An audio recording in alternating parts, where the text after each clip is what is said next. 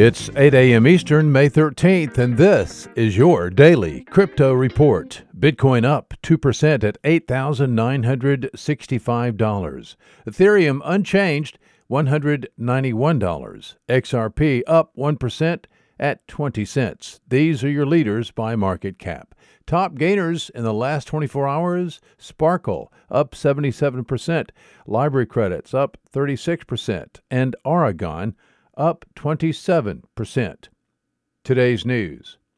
The United States Internal Revenue Service is reportedly seeking third party contractors to assist with calculations of cryptocurrency users' transactions.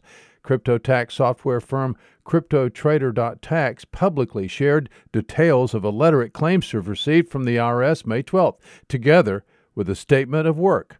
The statement has been uploaded to CryptoTrader's blog, along with excerpts from the letter, which reportedly stated, quote, the Internal Revenue Service is engaging outside contractors to assist our revenue agents in calculating taxpayers' gains or losses as a result of their transactions involving virtual currency.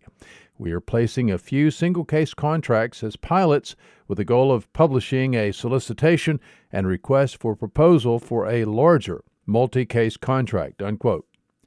CryptoTrader.tax says they're not going to pursue the contract, preferring to work directly with their customers to help them with their tax reporting.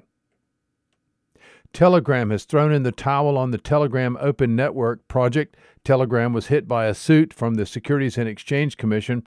The move is a major, sudden shift in direction for Telegram, as less than two weeks ago, Telegram affirmed that it would be launching the Telegram Open Network in April 2021. Now, TON is dead.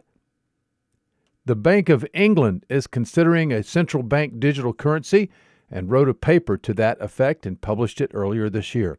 Now, at the virtual crypto conference Consensus Distributed, Bank of England's senior fintech specialist Simon Scorer underlined the Bank of England's stance on design principles with tech providers. He said, quote, "We're clear that any choice of technology around a central bank digital currency should be led by a set of requirements and not the other way round." Unquote.